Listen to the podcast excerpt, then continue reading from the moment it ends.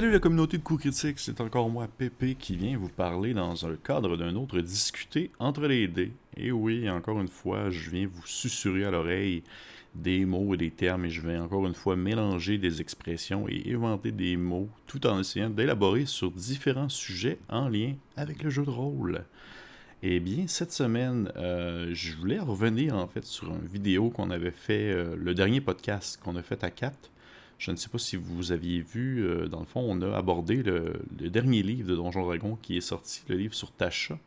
Et euh, je voulais, dans le fond, prendre le temps de revenir sur euh, ce petit volume qui en contient beaucoup parce que, effectivement, il y a énormément de stock à l'intérieur de celui-ci, autant d'un point de vue de, pour les DM que pour les joueurs, que pour des règles et pour de l'inspiration. Il y a vraiment de tout.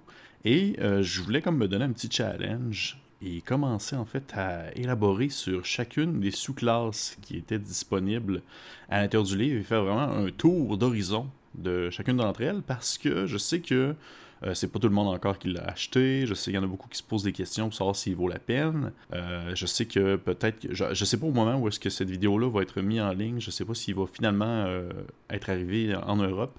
Mais il y a encore beaucoup de personnes qui attendent impatiemment, dans le fond, le livre. Et je voulais comme prendre le temps de de venir vous jaser ça un peu pour vous donner mon petit, euh, mon petit dissous. Euh, euh, c'est un petit deux scènes, c'est ça, c'est mon deux scènes, hein. c'est ça l'expression, mais j'ai décidé, de dire un petit dissous. Je vais vous donner un petit dissous de mon impression personnelle sur ce, ce, que représente chacune des sous-classes et donner mon, ma petite opinion bien, bien, bien biaisée sur mes préférences en termes de chacune d'entre elles. On va y aller vraiment à la suite. Et euh, vous allez voir, ça va quand même ça va quand même y aller rondement. Je pense que la vidéo va peut-être être un, un peu plus longue que, que les autres euh, discutant de l'aider parce que veux, il y en a quand même vraiment beaucoup, mais je vais essayer de rendre ça euh, le tout le plus fluide et le plus le plus smooth possible. Donc, hey, on va commencer ça. J'espère que vous êtes prêts.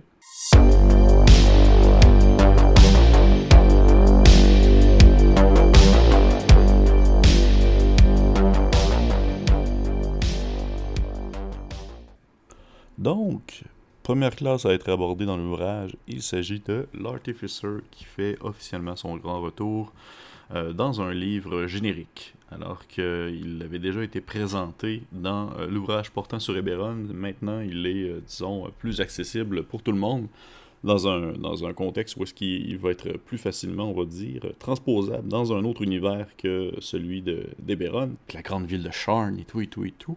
L'Artificer, qu'est-ce que ça en est? Qu'est-ce que, qu'est-ce qui, Où est-ce qu'il trouve sa place euh, au sein d'un groupe de joueurs? Je dois vous avouer que je trouve pas que c'est une classe qui est facile d'accès. Je trouve pas qu'elle fait facilement sa place. Euh, je trouve que c'est une classe malléable, dans le fond, qui permet vraiment quand même beaucoup de configuration, beaucoup d'originalité, sauf qu'elle ne va jamais vraiment exceller dans un type de jeu précis. Elle va pas être la plus forte, elle va pas être la meilleure pour guérir, elle va pas être la plus rapide, la plus sneaky mais euh, elle permet dans le fond quand même quelques petites euh, originalités que les autres classes n'ont pas. Euh, sauf que je dois vous avouer que j'ai comme un peu désenchanté. J'avais comme vraiment hâte à l'Artificer. Je joue moi-même un Artificer dans une partie d'Eberron. Et j'aime ça, j'aime, bien les, possibilités, j'aime bien le concept. Sauf qu'on va je sais pas, j'ai comme un peu, on dirait que sur le coup, j'ai comme, j'ai comme trippé parce qu'il y avait comme l'espèce d'originalité de la science et de la technologie. Sauf que ça m'a ultimement, j'en ai venu à la conclusion que c'était bien correct, sauf que c'était pas non plus. Euh, ça réinventait pas le monde. Surtout que, euh, à la base, euh, je pense qu'il y a beaucoup de DM qui, selon l'univers, vont pas vraiment accepter la classe parce que elle est quand même vraiment très connectée au concept même de la technologie, même s'il s'agit de magie décrit ou du moins expliqué via l'utilisation des technologies. veut pas, ça demande une certaine, une certaine avancée euh, on va dire, euh, dans un, setting euh, historique, dans le sens que ça peut pas être de l'antiquité vraiment, sauf si vraiment on, joue avec les mots puis on essaye de vraiment changer chaque terminologie des capacités d'Artificer pour en faire une classe qui est capable de fitter dans, absolument tous les moules, mais tout de même, je trouve que ça demande un certain travail. Donc, ce qu'on a dans l'ouvrage concernant l'Artificer, on a absolument les trois euh, sous-classes de base qui étaient également présentes dans Eberron, plus une nouvelle sous-classe qui est présentée euh, dans l'ouvrage de Tasha. On a pour commencer euh, l'alchimiste, l'alchimiste, qui est vraiment une espèce de, classe qui va jouer avec les potions, qui va jouer avec le fait de, pouvoir créer des élixirs, même des, trucs un peu aléatoires au travers de ça. Je trouve que c'est une classe qui peut être plaisante, mais sera pas optimale dans un party, peu importe le rôle qu'elle va jouer. Je pense pas qu'elle va vraiment être capable de tirer son épingle du jeu. Euh, je pense que ça va être une classe qui peut être plus intéressante euh, dès le départ, mais euh, un temps soit peu qu'on va arriver dans les tiers 3 et les tiers 4, ça va, va tirer de la patte comparativement à d'autres sous-classes. Il y a ensuite l'Armorer, qui est vraiment la nouvelle sous-classe qui est présentée dans l'ouvrage et qui, qui vient de Tasha elle-même. C'est la classe qui vous permet littéralement de jouer Iron Man c'est une classe qui va dans le fond tourner son concept autour d'une armure magique que l'Artificer le, va posséder euh, et qui va lui permettre, d'entre autres, de lancer des spells avec ses mains comme Magic Missile ou euh, Bundle Armor qui permet de pouvoir avoir dans le fond l'armure qui va venir se coller à vous à la manière vraiment, vraiment d'Iron Man. C'est littéralement jouer euh, Tony Stark dans le concept d'une game de Donjon Dragon. Euh, ça a une espèce d'effet tank un peu. C'est vraiment Mais sans pour autant. Vous n'allez pas être super tank, vous allez juste être un, peu tank. Je trouve pas que nécessairement, encore une fois, ça va pas euh, sortir du lot, créer euh, quelque chose d'absolument unique. Je, trouve que thématiquement c'est particulier. Je peux comprendre que les gens peuvent aimer ça, sauf que c'est pas du tout mon, mon, mon préféré concernant les sous-classes de l'artificier. Euh, ouais, je vais commencer à dire artificier ou dire artificer. Je, suis comme tanné d'utiliser à l'anglaise. Finalement, troisième sous-classe qui est présentée dans l'ouvrage, il s'agit de l'artillériste, euh, qui est euh, vraiment une, sous-classe qui est très, euh, glass cannon. C'est souvent les commentaires que je vois sur Internet, puis je suis d'accord aussi. C'est une sous-classe qui va faire énormément de dégâts. Ça, comme, c'est vraiment, imaginez un, espèce de petit gnome artificier, mais avec un gigantesque canon dans les mains. C'est vraiment quelqu'un qui va tourner son, euh, ses capacités autour d'une arme, euh, une arme à feu, ou du moins une arme à poudre, et qui va faire énormément de, énormément de dégâts, euh, dans le fond, dans un, au travers des lignes ennemies mais qui, je crois que va, pas nécessairement être très, très défensive ou ou du moins va pas vraiment tourner. Euh, ce sera pas nécessairement très teamwork, j'avouerais, à ce niveau-là. Sauf que c'est vraiment. Euh, vous aimez les explosions, vous aimez genre quand ça pète de partout, vous êtes un fan des films de Transformers, ben genre. Euh, je pense que ça peut être dans votre, dans votre palette de couleurs, si on veut. Et finalement, la dernière sous-classe d'artificier, qui est, je crois, ma, ma préférée, parce que je trouve qu'elle a, elle a vraiment un un, petit côté quand même plaisant de support, euh, de healer, tout en étant aussi euh, un peu fighter. Encore une fois, je trouve pas que c'est nécessairement quelque chose qui va se, se plugger bien partout. Je trouve pas qu'elle prend sa place euh, nécessairement parfaitement dans un groupe, mais je trouve que c'est la, plus plaisante. Et il s'agit du Battlesmith, qui est en fait un, espèce de, un, genre de healer tankish qui va comme utiliser, si on veut, la présence d'un d'un gigantesque robot comme support dans un, dans un groupe et qui va comme euh, prendre coups à sa place. Euh, pendant que pendant que dans le fond la personne va faire autre chose pendant que l'artificier va pouvoir faire autre chose utiliser d'autres capacités euh, pouvoir se battre et tout et tout et tout je trouve que c'est la, la, classe qui la sous-classe qui se rapproche le plus d'un combattant efficace au corps à corps parce que ultimement vous finissez par avoir par exemple une seconde attaque à la même manière qu'un guerrier par exemple c'est cool dans le contexte où est-ce que vous pouvez soigner la créature, l'espèce de robot que vous avez avec vous, avec Mending et tout ça. ça c'est pas une créature qui va qui a besoin de, de, de, prendre des, slots dans les, les, soins des autres personnages. Là. Ça va, elle, fonctionne vraiment à part entière, euh, de manière autonome, puis euh, elle n'est pas trop dans le groupe. Fait que je trouve que c'est quand même un, bel ajout euh, concernant les sous-classes d'Artificer de Battlesmith qui était disponible déjà dans les livres d'Eberron, mais je trouve que ça demeure encore une fois la meilleure sous-classe qui est présentée concernant cette, cette classe-ci. Euh, finalement, l'Artificer, je trouve pas que nécessairement que c'est un. Ça, je trouve que c'est un, une classe qui a de la difficulté à trouver un peu sa place dans un party. Il y a des trucs cool, il y a des trucs cool. Battlesmith, je trouve ça intéressant, l'artillériste aussi. Euh, mais je sais pas si je vais continuer sur le long terme à, avoir de l'intérêt pour cette classe-là, alors que je pense qu'il y a d'autres sous-classes qui sont présentées dans l'ouvrage de Tasha qui créent des nouvelles dynamiques vraiment intéressantes en lien avec euh, des classes déjà existantes. Donc, c'est ce qui conclut, dans le fond, l'artificier.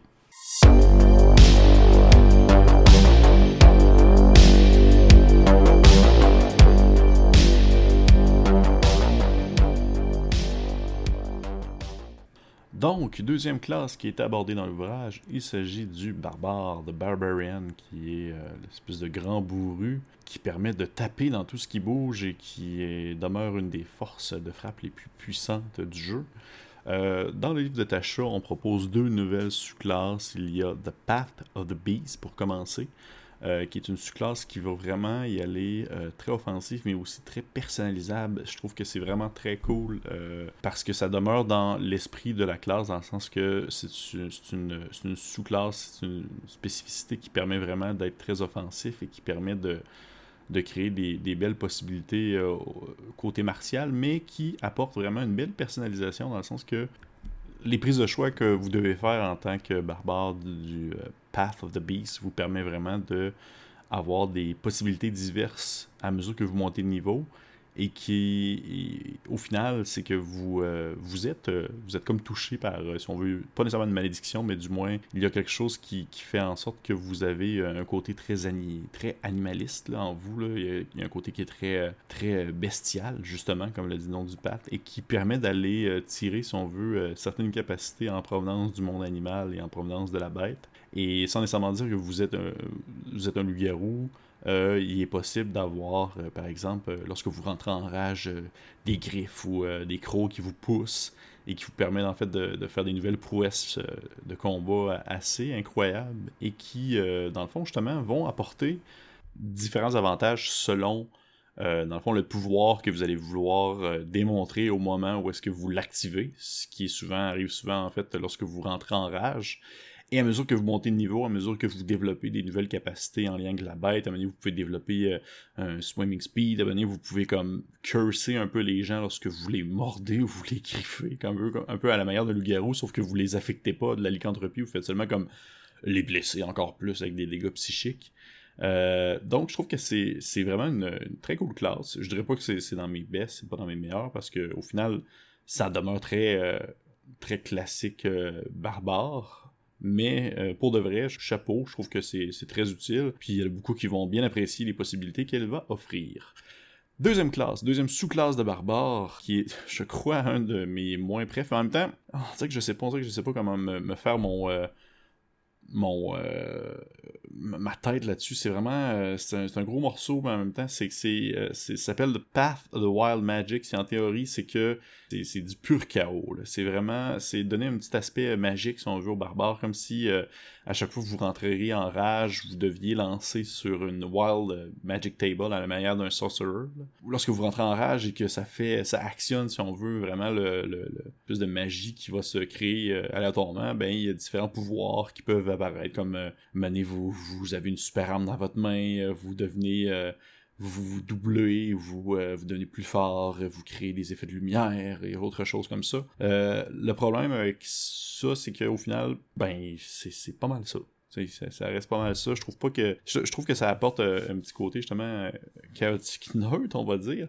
Je peux comprendre que des gens vont apprécier ça. Parce que ça apporte quelque chose de vraiment nouveau aux barbares. Ça, c'est vraiment quelque chose qui est euh, absolument jamais vu. autant je trouvais que The Path of the Beast était cool, mais demeurait, on va dire, dans la ligne directrice du barbare, autant que The Path of the Wild Magic sort vraiment du carcan qu'on est habitué, mais je, je sais pas à quel point je trouve ça plaisant sur le long terme, ce qu'elle apporte avec elle. Euh, donc au final, concernant Barbare, euh, autant il y a une sous-classe que je trouve euh, très optimale, mais très classique, et l'autre très originale, mais peu, peu utilitaire. Donc c'est à vous de voir qu'est-ce qui vous intéresse dans tout ça, puis comment est-ce que vous allez, quel chemin vous allez emprunter si jamais vous décidez de jouer un Barbare.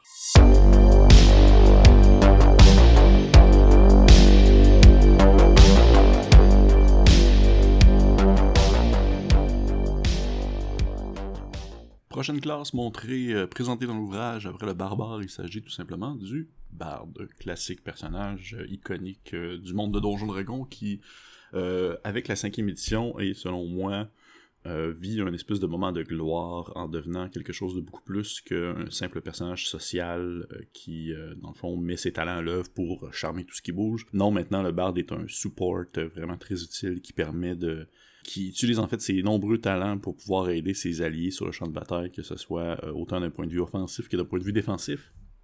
Et dans, le livre de Tasha, il y a deux nouvelles sous-classes qui nous sont présentées. Il y a, euh, dans le fond, le, Collège de la Création, qui est, à mon humble avis, un peu l'équivalent du, Wild euh, Magic barbare, dans le sens que c'est vraiment quelque chose de nouveau qui n'a jamais été vu. C'est un barde qui, euh, dans le fond, utilise ses pouvoirs pour créer la vie, en quelque sorte. C'est comme si la musique créait la vie, et en utilisant, dans le fond, ses capacités à mesure qu'il monte de niveau, il peut mettre en branle différents objets, euh, qui vont comme prendre forme, prendre vie et se mouvoir et devenir ainsi des forces de frappe ou des forces de défense utiles dans une situation. Mais il peut également, euh, dans le fond, créer des notes de musique flottantes, en quelque sorte, qui vont comme se promener autour des individus pour euh, leur donner différents bonus en plus du classique Bardic Inspiration. C'est vraiment... c'est quelque chose de nouveau. C'est quelque chose qu'on n'avait jamais vu à Donjons Dragons. C'est une espèce de quasiment, je pourrais dire, quasiment dire un bard, un bard summon. Euh, et euh, je trouve que ça vaut vraiment la peine de jeter un coup d'œil à cette sous-classe-là parce que justement, elle apporte quelque chose de nouveau qu'on n'avait pas encore vu au bard, tout simplement. Et la deuxième sous-classe, c'est euh, la sous-classe, dans le fond, le, collège de l'éloquence, qui est selon moi très classique dans le sens que c'est vraiment on se fait une image d'un bar dans notre tête et selon moi il y a vraiment le collège de l'éloquence qui, qui apparaît en premier en ligne de front parce que c'est vraiment euh, la capacité au barde de pouvoir être éloquent, de pouvoir être manipulateur, de pouvoir influencer les autres, de pouvoir être charmeur à la limite, et c'est vraiment excessivement très fort. Autant la classe, je trouve que thématiquement c'est très basique, c'est très normal, c'est très commun. Autant dans ses capacités, c'est vraiment fort à un point où est-ce que ça devient, je dirais pas fâchant pour le DM, mais ses capacités deviennent extrêmement puissantes, bien au-delà de n'importe quelle classe sociale ou de sous-classe sociale qui peut être présentée dans les ouvrages, le barde de l'éloquence est selon moi la sous-classe du barde la plus forte. Simplement pour dire qu'au final, le livre de Tacha nous présente, euh, dans le fond, une sous-classe de barde très commune mais très forte, ainsi qu'une sous-classe de barde très originale, mais qui apporte aussi, on va dire, sa belle saveur et qui permet de nombreuses possibilités, euh, autant au niveau RP que au niveau capacité.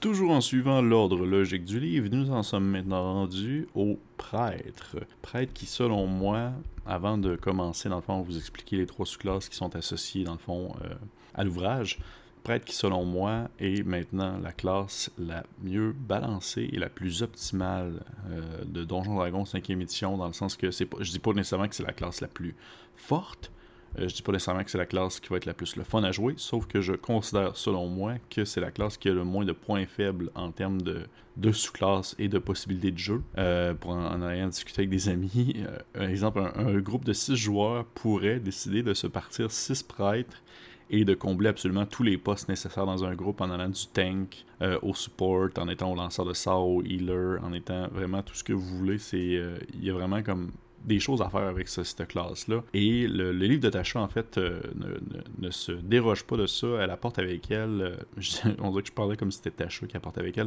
Le livre de Tasha apporte avec lui, dans le fond, trois sous-classes qui euh, sont associées au prêtre. Il y a The Order Domain, qui est en fait un, espèce de vous voulez jouer comme un prêtre qui a une tangente un peu en lien avec le paladin, quelque chose qui est plus en lien avec les lois, qu'est-ce qui va gouverner la société, qu'est-ce qui va euh, apporter une philosophie, dans le fond, de, rigidité et de, justice? Euh, the order, order Domain serait probablement pour vous. c'est vraiment un domaine de l'ordre, on va dire ça comme ça en français. C'est vraiment quelque chose qui va y aller avec la hiérarchie, avec l'obéissance et tout ça, puis ça vous permet de, comme, disons, avoir plus de spells pour comme contrôler des gens, donner des ordres, euh, plus des trucs en lien avec euh, l'effet de foule, l'effet de, groupe en quelque sorte. Euh, je trouve que c'est très cool. Justement, ça apporte un petit flavor de paladin tout en étant un peu plus lanceur de sort que le paladin. j'aime bien, j'aime bien. Il y a ensuite le Peace Domain, dans le fond, le domaine de la paix. Là, j'avais peur. Pour de vrai, j'avais vraiment peur quand j'ai vu ça en partant. Je pensais, je me disais, ah, tabarnouche, ça va être vraiment comme le genre de de sous-classes qui. Il y en avait comme ça à 3.5. Il y avait genre l'espèce de la peau de la paix là, qui, était qui était comme une classe de prestige qui faisait en sorte que euh, on, devenait comme euh, vraiment très passif dans un groupe. Et, je trouve que ça, ça prend difficilement sa place dans un groupe. J'avais comme peur que le, domaine de la paix, cette nouvelle sous-classe-là, apportait avec elle un, espèce de contre-courant dans un groupe où est-ce que veut, veut pas, Donjon Dragon 5, mais ben, on se promène puis on tape sur des choses, mais qui va avoir le gars dans le groupe ou la fille dans le groupe qui va euh, faire son espèce de petit sort qui fait en sorte que tout le monde arrête de se battre puis que c'est, c'est Kumbaya puis qu'on se tient les mains. Je, dis pas que c'est une mauvaise chose, c'est juste que je, trouve que des fois ça peut vraiment aller à contre-courant d'un groupe au complet puis ça peut créer euh, plus de frustration que d'autres choses. Eh bien non, euh, le domaine de la paix ne va pas nécessairement dans ce côté-là, c'est un domaine qui c'est un, c'est un, c'est un domaine de, de, prêtre qui est très très très tourné vers dans le fond le, le support vers des, des, skills sociales, oui un peu à la manière d'un barde, mais qui va vraiment y aller beaucoup sur, euh, dans le fond, euh, redonner des points de vie, encore vraiment beaucoup, beaucoup, beaucoup plus, créer des liens entre les personnages, créer des espèces de protective bonds, comme ils disent, qui permet en fait de, de, de, pouvoir comme euh, téléporter des gens pour qu'ils puissent manquer, des, pour pas qu'ils se fassent toucher dans un combat. Et ça va donner dans le fond des proficiency dans certains skills, justement, plus en lien avec la persuasion, des choses comme ça. pour de vrai, c'est quand même cool. Je m'attendais à ce que ça soit vraiment comme pas très le fun, mais je trouve que ça peut apporter son petit plus. Et finalement, le dernier, il s'agit du euh, Twilight Domain, euh, le domaine du crépuscule, qui est un, intéressant, euh, je dirais une intéressante sous-classe de prêtre, dans le sens que c'est vraiment quelque chose qui va. c'est une espèce de garde, c'est une espèce de, figure protectrice contre les créatures qui vivent dans la nuit. Et c'est comme un, espèce de de flambeau, une espèce de phare qui va comme euh, essayer de, créer euh, euh, une sorte de protection dans le contexte où est-ce que le mal va venir de la profondeur de l'obscurité, puis que dans le fond le, prêtre du Twilight Domain il est là pour supporter ses alliés dans ce contexte-là et qui va avoir, il va être vigilant face justement aux, créatures qui vont venir attaquer les gens de son équipe, il va avoir des bonus en lien avec l'initiative, il va être capable de créer comme une espèce de sanctuary autour de lui pour donner dans le fond des bonus à ses alliés. Euh, c'est vraiment qu'il euh, va pouvoir comme voler dans les airs euh, lorsqu'il est dans le fond dans l'obscurité ou dans une, presque obscurité. C'est, quand même cool pour de vrai. C'est, ça apporte son petit flavor aussi côté domaine. Il y a rien qui m'a flabbergasté côté possibilité, côté nouveauté dans le prêtre. Sauf que overall, en tout, je trouve que l'ensemble des sous-classes qui est présenté fait en sorte que le prêtre est maintenant justement cette cette espèce de classe-là qui est la plus, la mieux, euh, pas la plus optimale, mais la mieux euh, explorée. Et euh, bref, c'est, je pense que c'est dans mes gros coups de cœur, si on veut, du livre.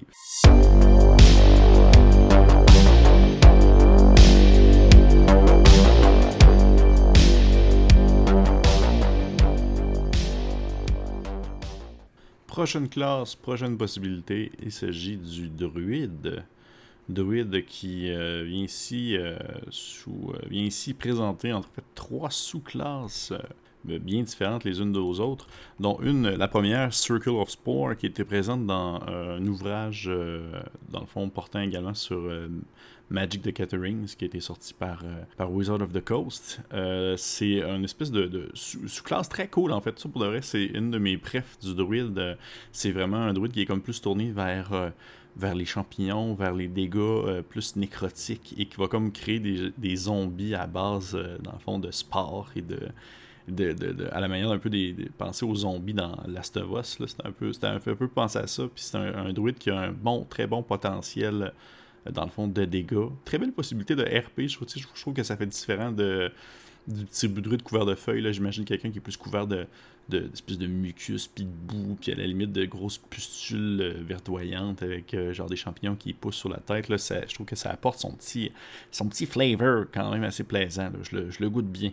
Euh, ensuite, quand même un gros coup de cœur dans mon entourage pour ma part. Je trouve ça cool, sauf qu'on dirait que j'ai comme encore de la difficulté à comme pas savoir où prendre cette, sous-classe-là. C'est de, de Circle of Stars. je peux comprendre dans le fond qu'est-ce qu'elle apporte avec elle, dans le sens que c'est c'est comme un druide qui devient vraiment plus tourné vers l'astronomie, qui va comme un peu. Euh, euh, qui va comme worshipper, qui va comme apporter. Euh, les étoiles vont comme devenir un peu ses divinités pour lui, puis il va les prier, puis c'est vraiment. son côté naturel est plus tourné vers l'intangible et, l'incroyable de l'infini. Puis ça, c'est, presque Lovecraftien, mais non. C'est vraiment, c'est, très transhumaniste. C'est genre disparaît, transposer son esprit vers autre chose. Puis à mesure que l'enfant, la game avance, à mesure que euh, le personnage devient de plus en plus proche de cette espèce de, ces divinités stellaires en quelque sorte et pourrait même en devenir jusqu'à en devenir euh, incorporel et disparaître. Euh, c'est cool, c'est très cool, il y a vraiment beaucoup de potentiel, je pense, de roleplay là-dedans, mais je suis comme juste, je sais comme pas par où pogner cette classe-là, cette sous-classe-là. Il y a vraiment créer comme une, carte stellaire, là, puis faire des pouvoirs avec ça, c'est vraiment particulier. Je trouve, ça, je trouve ça le fun. Je trouve que ça, apporte encore une fois une nouveauté euh, qu'on qu'on voyait vraiment pas venir au druide.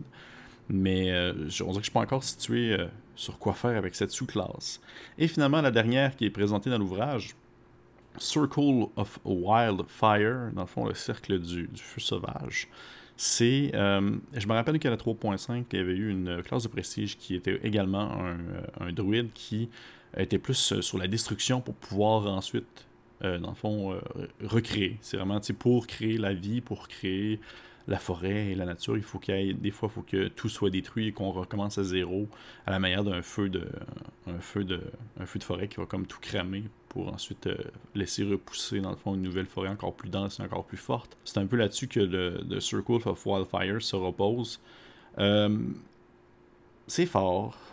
C'est fort. Euh, tu crées une espèce de, une espèce de compagnon animal qui est comme un esprit du feu, là, qui va comme faire des dégâts de feu. C'est très destructeur, sauf que Tabarnouche que c'est plate, pour de vrai. J'aurais comme voulu que ce soit plus original que ça. Il y aurait comme, je sais pas, d'autres aspects à aller chercher, mais tous les dégâts, tous les spells qui sont associés, qui sont rajoutés pour cette sous-classe-là, c'est des spells de feu. Puis c'est comme pas quelque chose nécessairement qui manque dans le jeu. On en a vraiment beaucoup. Puis euh, on dirait que j'aurais comme voulu qu'il ait apporté une autre, euh, une autre saveur à cette sous-classe-là, la rendre un peu plus originale.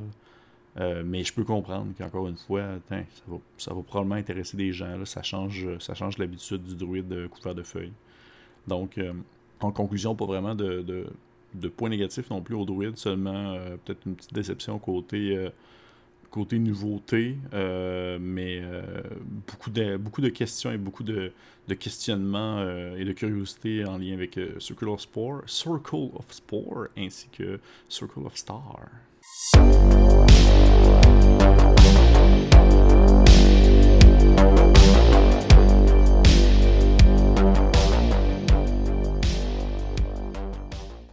Euh, en fait, je m'étais demandé si je faisais cette vidéo-là en une seule partie ou en deux parties, et j'en suis venu en conclusion que je vais malheureusement, ou heureusement selon votre point de vue, le faire en deux parties, parce que euh, c'est quand même long à survoler. J'en suis maintenant seulement rendu au Fighter, et il en reste encore beaucoup à voir, et euh, on arrive tout de même à la 27e minute du, du, du, vidéo, ou plutôt du, de l'audio en quelque sorte, tout dépendant où est-ce que vous écoutez cette cette capsule-là de discuter entre les dés. Donc, il va y avoir une partie 2 euh, concernant en fait euh, notre, euh, mon survol personnel des sous-classes de Tasha. Je vais essayer de, de, de rapper ça en deux parties pour vraiment prendre le temps de bien développer sur chacune des nouvelles sous-classes présentées dans le livre et de vous donner mon point de vue sur celle-ci. Donc, j'espère que vous avez apprécié ça. Encore une fois, je vous rappelle de vous abonner à notre YouTube, de vous abonner à notre Facebook, de les liker euh, ce qu'on fait. Si jamais vous voulez devenir Patreon, probablement que vous allez avoir accès à la deuxième partie plus rapidement euh, avant qu'elle soit lancée sur les internets. Euh, merci encore pour les encouragements que vous nous donnez. C'est vraiment, ça nous fait vraiment plaisir de pouvoir vous offrir à chaque semaine ce contenu-là en lien avec le jeu de rôle. On adore ce qu'on fait, on adore avoir la communauté qu'on a. Et on se dit à la prochaine fois.